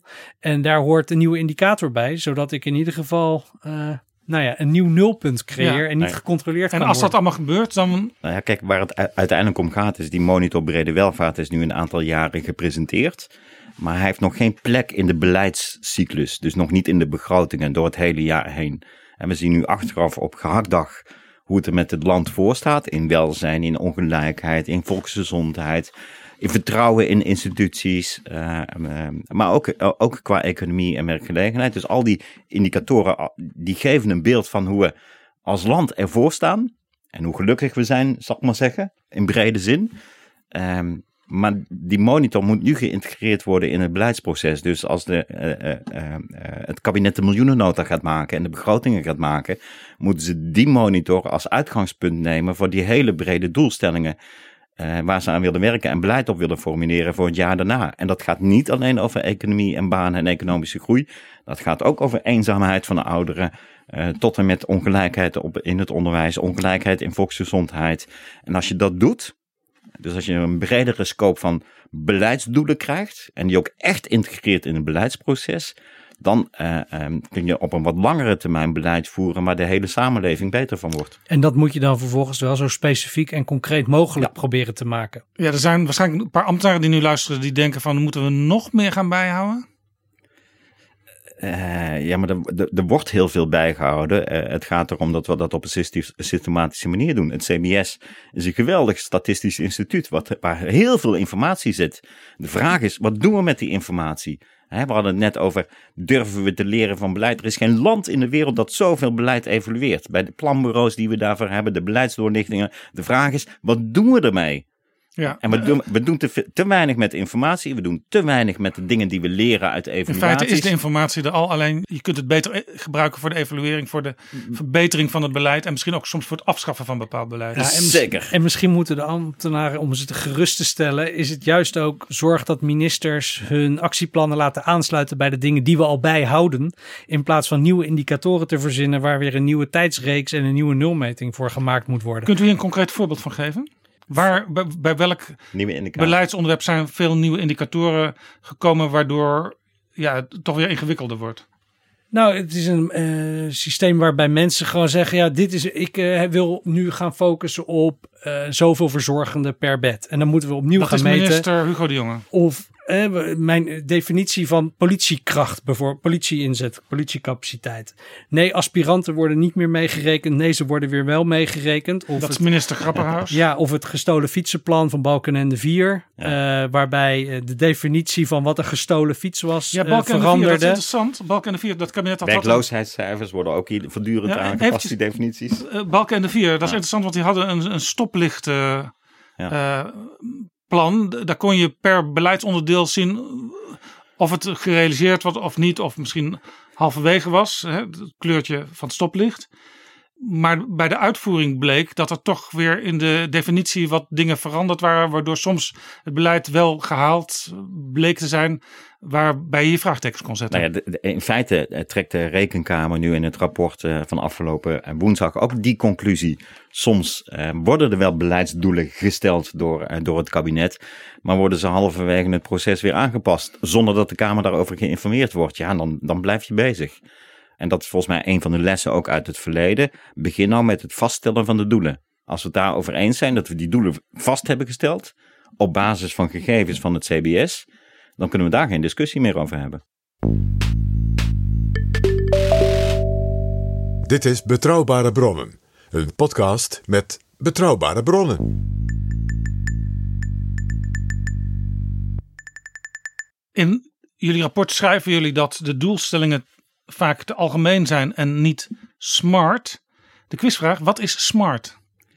Specifiek, meetbaar, actueel, result resultaatgericht. En de T weet ik niet meer. U schrijft het zelf, zal ik het dan maar zeggen? Ja. Want het klopt niet helemaal wat u zegt. Specifiek, meetbaar, acceptabel, realistisch en tijdgebonden. Tijdgebonden was het, ja. ja. Iets nou ja, dat is dus tegenover wereldvrede. Precies. Is de doelstelling wereldvrede of is de doelstelling uh, we willen uh, uh, binnen een aantal jaren. Um, ja, en het gaat met name ook, wat is dat? Het dwingt het kabinet, maar uiteindelijk ook een, initiatiefwet zou dat ook moeten he hebben. Wat is nou je beleidstheorie die eronder ligt?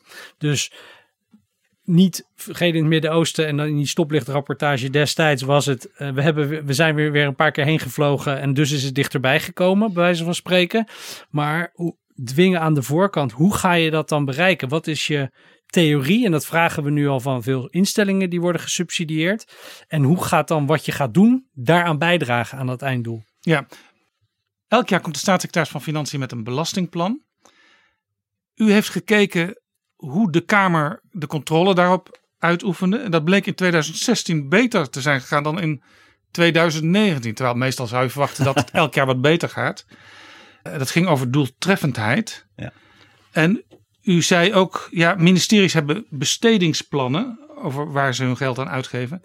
En mogelijk kunnen we daar meer informatie uithalen, maar die krijgen we als Tweede Kamer niet. Ja, dan vraag ik me af, waarom gaat u dan als Tweede Kamer daar niet naar vragen? Nou, daar hebben we naar gevraagd. En daar eh, was het antwoord eh, op nee. Die, die krijgt u niet, dat is voor intern gebruik. Maar, u kan wat- als Kamer toch gewoon zeggen wat u wil hebben van de ministers? Dat hebben we in dit geval ook gezegd en daar kregen we dit antwoord op. Maar er is hoop. Eh, wat we nu gaan krijgen is een bijlage waarin de vragen waar we het steeds nu over hebben gehad, over die doelstellingen, over de doeltreffendheid, over de doelmatigheid, als een bijlage bij voorstellen van het kabinet wordt gevoegd. Want een van de andere conclusies uit ons rapport was dat het gewoon heel moeilijk is om de doelstellingen te vinden überhaupt. Omdat ze zitten verstopt in teksten of in voetnoten soms. En hoe zal er geëvalueerd worden is dan niet te vinden, ook al is dat een verplichting.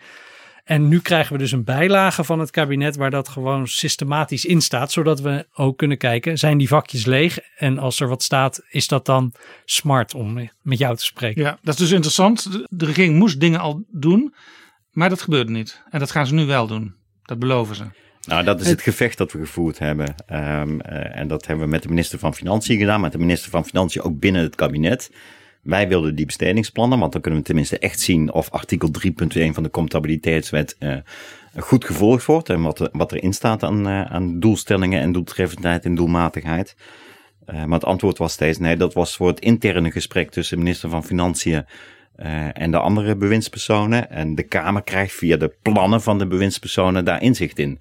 En dat vonden wij onvoldoende. De minister van Financiën was dat in feite wel met ons eens. En heeft er nu voor gezorgd binnen het kabinet. Dat bij elk wetsvoorstel en bij alle grote beleidsplannen die bijlage komt. zodat de Kamer eindelijk inzicht krijgt in hoe wordt het geld besteed, eh, waarom wordt het besteed en is dat effectief en doelmatig. En zodat we bij ons volgende onderzoek niet, in ieder geval de onderzoeksmedewerkers van de Tweede Kamer, alle kamerstukken hoeven door te pluizen die ergens over gaan, maar het in, op één plek kunnen vinden. Maar dit, dit, is, dit is wel weer een typisch voorbeeld eh, hoe wij als rapporteurs hebben geopereerd. Voor een deel hebben we dat in het openbare debat gedaan met de minister van Financiën. Maar we proberen ook als rapporteurs daar eh, eh, via de binnenkring flinke druk op uit te oefenen. Dat het echt anders moet eh, dan zoals het nu gaat. Ja, Bart Snels, u bent voor GroenLinks ook eh, woordvoerder belastingen. Ja. Elk jaar komt er een belastingplan. Ja. Dat is een wet. Maar die moet eh, eigenlijk in drie maanden worden bekeken. Terwijl normaal voor een wetsvoorstel, een gemiddeld wetsvoorstel, neemt de Kamer wel anderhalf jaar. Is dat eigenlijk wel de goede methode? Dat dat zo snel moet bij dat belastingplan? Nee, het belastingplan is echt eh, in de behandeling door de Kamer echt een probleem. Eh, die komt pas laat, hè, die krijgen we pas eh, op Prinsjesdag. En dan moeten de Eerste en Tweede Kamer voor, voor 1 januari over gestemd hebben. Want de meeste maatregelen uit het belastingplan worden dan per 1 januari ingevoerd. Dat is, daar staat hele, hele, hele grote druk op. Dat is ook meestal een wetsvoorstel, soms ook meerdere wetsvoorstellen, waar heel veel verschillende maatregelen in eh, en die kunnen we, daar is het lastig om die heel grondig te behandelen. En dat proberen we wel. En we hebben voortdurend het gevecht met het kabinet zorgen er nou dat sommige belastingmaatregelen eerder in het jaar al naar de Kamer gaan. Zodat, we die zorgvuldiger kunnen behandelen. En ik kan me ook voorstellen, omdat het met stoom en ko- kokend water moet, dat coalitiepartijen ja, daar toch meer invloed op kunnen hebben. En dat het soms ook zo is dat als de Kamer nog wat dingen wil veranderen, en dat gebeurt dan, ja, dat je nog minder dan als het allemaal wat, wat bezonnener gebeurt, eh, zicht hebt op de doeltreffendheid en de doelmatigheid van bepaalde maatregelen. Nou, in het belastingplan zelf wordt het maar heel matig beargumenteerd waarom heel veel fiscale maatregelen moeten. Dat dat eh, het gesprek en het debat dat ik ook met de staatssecretaris van Financiën heb. Maar ik heb ook wel eens gezegd tegen de minister van Financiën, ik ben wel benieuwd hoe dat gesprek op het ministerie van Financiën gaat. Want de minister van Financiën is de hoeder van de comptabiliteitswet. Die moet ervoor zorgen dat de bewindspersonen zich houden aan die wet. Dus ook aan eh, de vereisten dat ze aan moeten geven of maatregelen doelmatig en doeltreffend zijn. Ja, en dat interne gesprek tussen uh, de minister van Financiën en de staatssecretaris van Financiën, daar ben ik wel benieuwd naar. Uh, ja. Want dat wordt maar heel matig gedaan. Maar het is inderdaad lastig als je als oppositiepartij nog amendementen wil maken. En, en soms lukt dat wel. De, de, techniek van die wetgeving is, is complex. Dus meestal kun je nog wel iets aan tarieven veranderen, bijvoorbeeld. Maar de, de techniek van de wetgeving veranderen voor 1 januari is, is vrij ingewikkeld. Terwijl uh, het kabinet er al veel langer in de voorbereiding mee bezig is. Er is ooit lang geleden, 1993, een debat geweest in de Eerste Kamer. Daar is toen een motie Borsma aangenomen. En die aangenomen motie die zegt: stop met het jaarlijkse belastingplan. De toenmalige staatssecretaris was Marius van Amersfoort van het CDA. Ja. Die heeft gezegd: ik ga die motie uitvoeren. Is, is nooit gebeurd. gebeurd. Nee, is nooit gebeurd. Nou ja, dit is wel eens wat ik me afgevraagd heb, maar dat is meer de wijze waarop uh, het kabinet werkt. Uh, in het voorjaar doen ze de besluitvorming voor de uitgaven. Uh, waarbij we dat dan terugzien in de miljoenennota. Maar de besluitvorming over de lastenkant, hè, dus de 300 miljard inkomsten die de overheid genereert, die wordt pas in de zomer gedaan. Hè. Dus als al, die, als al die ministers en staatssecretarissen terugkomen uh, van vakantie, dan moeten ze het belastingplan uh, nog maken. En daar kijken ze vooral naar de koopkrachteffecten die wel of niet gerepareerd moeten worden. Ja, dat gebeurt en... altijd als de ministers half augustus terugkomen van reces. Ja. Uh, dan is de Kamer die is nog weg, maar de ministers die komen dan al bijna dagelijks bijeen om de puntjes op de i te zetten. Ja, en dan, dan, dan is er uh, uh, over het algemeen, voor zover we weten, een akkoord op de uitgaven, want dat is in het voorjaar gedaan. Maar de belastingmaatregelen worden dan pas de tweede helft van augustus gedaan. Dan wordt ook de miljoenennota afgemaakt, zal ik maar zeggen. En je zou eigenlijk willen dat het kabinet ook die besluitvorming naar voren trekt, uh, eerder in het jaar doet, uh, zodat ook delen van die wetgeving al eerder behandeld zouden kunnen worden. Uh, en je minder in het najaar met stoom en kokend water door de beide kamers ja, moet loodsen. Dus eerder in het jaar, maar het kan, kan dus blijkbaar niet zo dat je gewoon belastingplannen maakt voor die over een wat langere looptijd gaan. Nou ja, een van de discussies die we, die we met de staatssecretaris nou al een aantal jaren voeren, zorgen nou voor dat het belastingplan zo beperkt mogelijk is. Dus echt de hoognoodzakelijke maatregelen en meer structurele maatregelen die we sowieso moeten nemen. Of nou de aanpak van belastingontwijking gaat of uh, winstbelasting, waar allerlei voorstellen op zijn.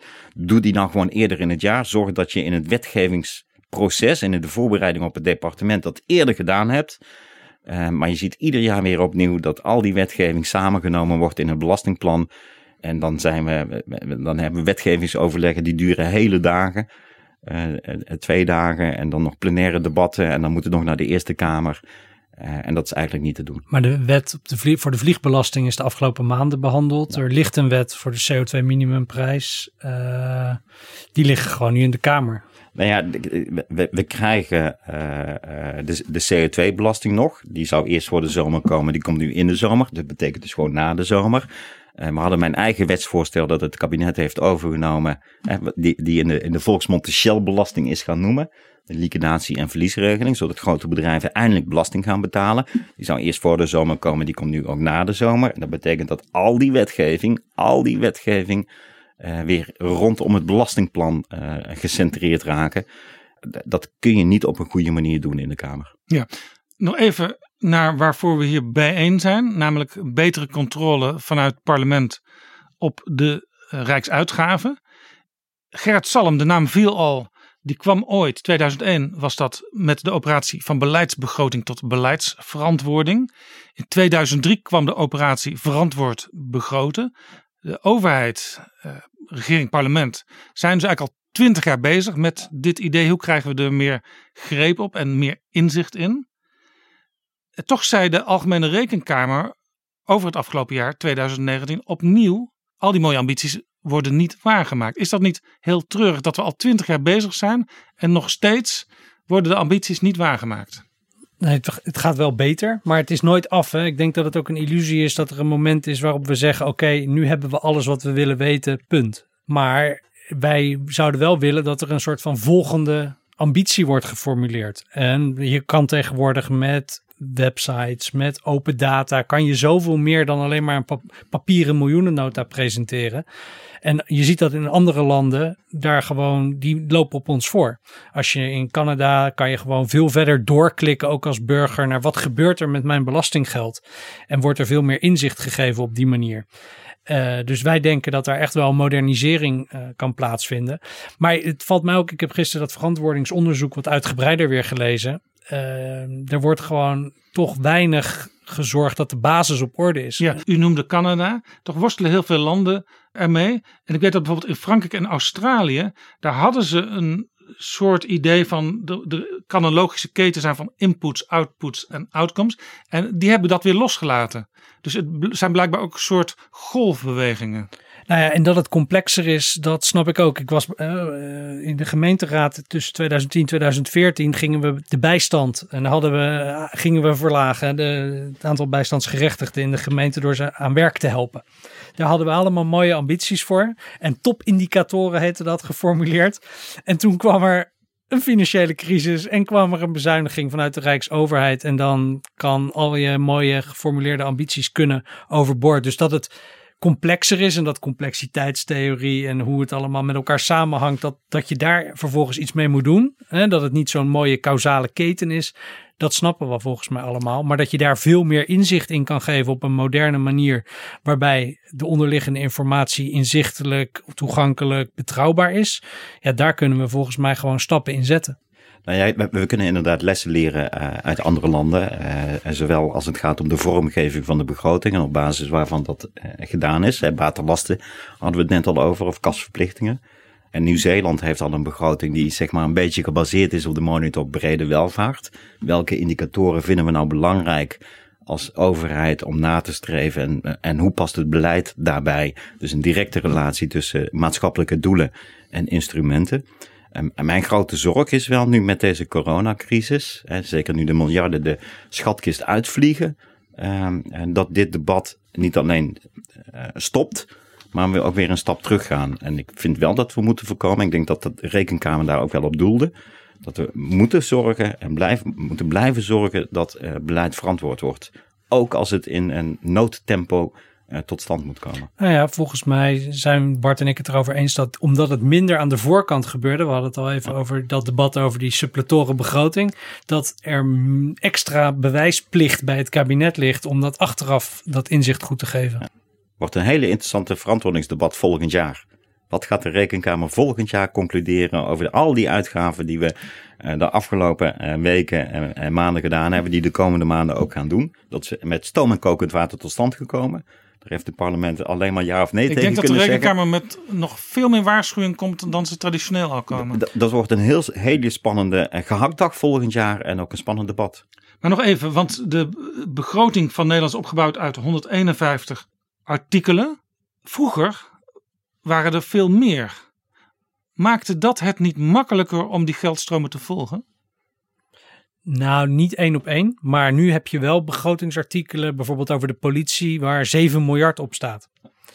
En dat dus maakt kan het... een, een, minister kan binnen, die, binnen dat artikel zelf heel veel schuiven, zonder dat meteen de Kamer daar aan te pas hoeft te komen. Ja, en dat maakt het voor de Kamer, als, we, als je bijvoorbeeld zou willen zeggen: dit is voor mensen bedoeld, dit is voor materieel bedoeld.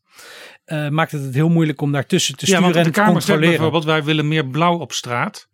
En de minister die gaat dat dan toezeggen. Dat wil hij zelf ook.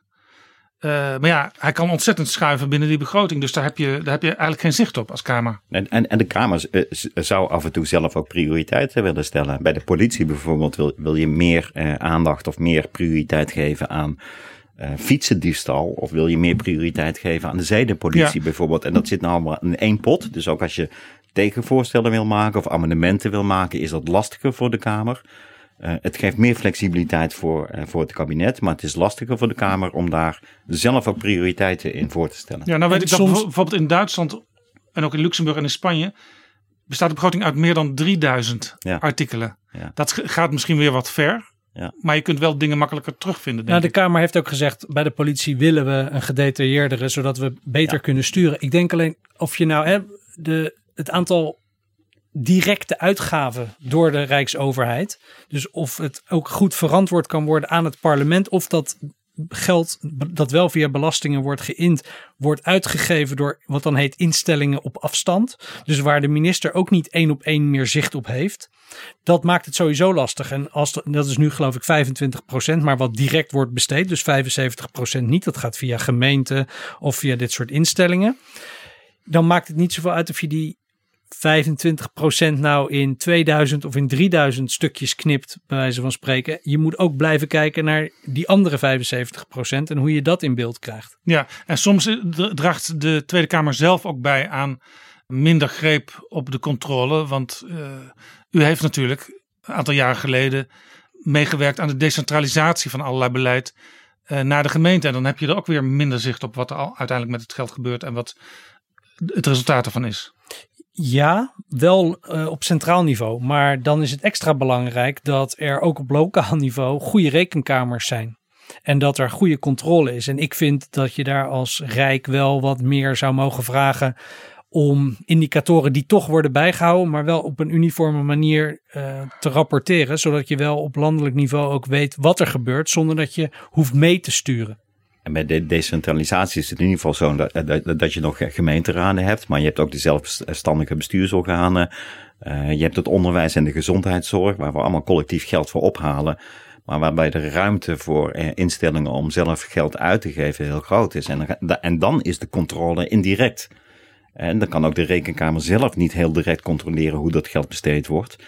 Uh, maar is het wel de plicht voor de bewindspersonen om daar, uh, daar wel bovenop te zitten. En, maar dat is, dat is een imperfecte controle. Ja, daar is de verantwoording soms echt zoek. Ja. Ik stel voor dat we dit inzichtelijke gesprek eindigen met een citaat van Wopke Hoekstra uit april van dit jaar. Het is allemaal razend ingewikkeld. Dank u wel voor dit gesprek. Maar heel belangrijk.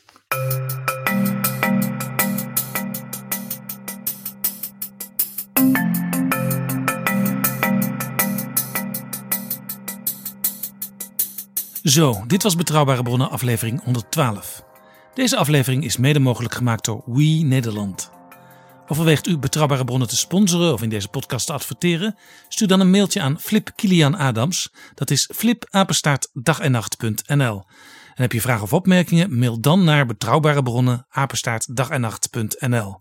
Tot de volgende keer. Betrouwbare Bronnen wordt gemaakt door Jaap Jansen in samenwerking met dag en nacht.nl.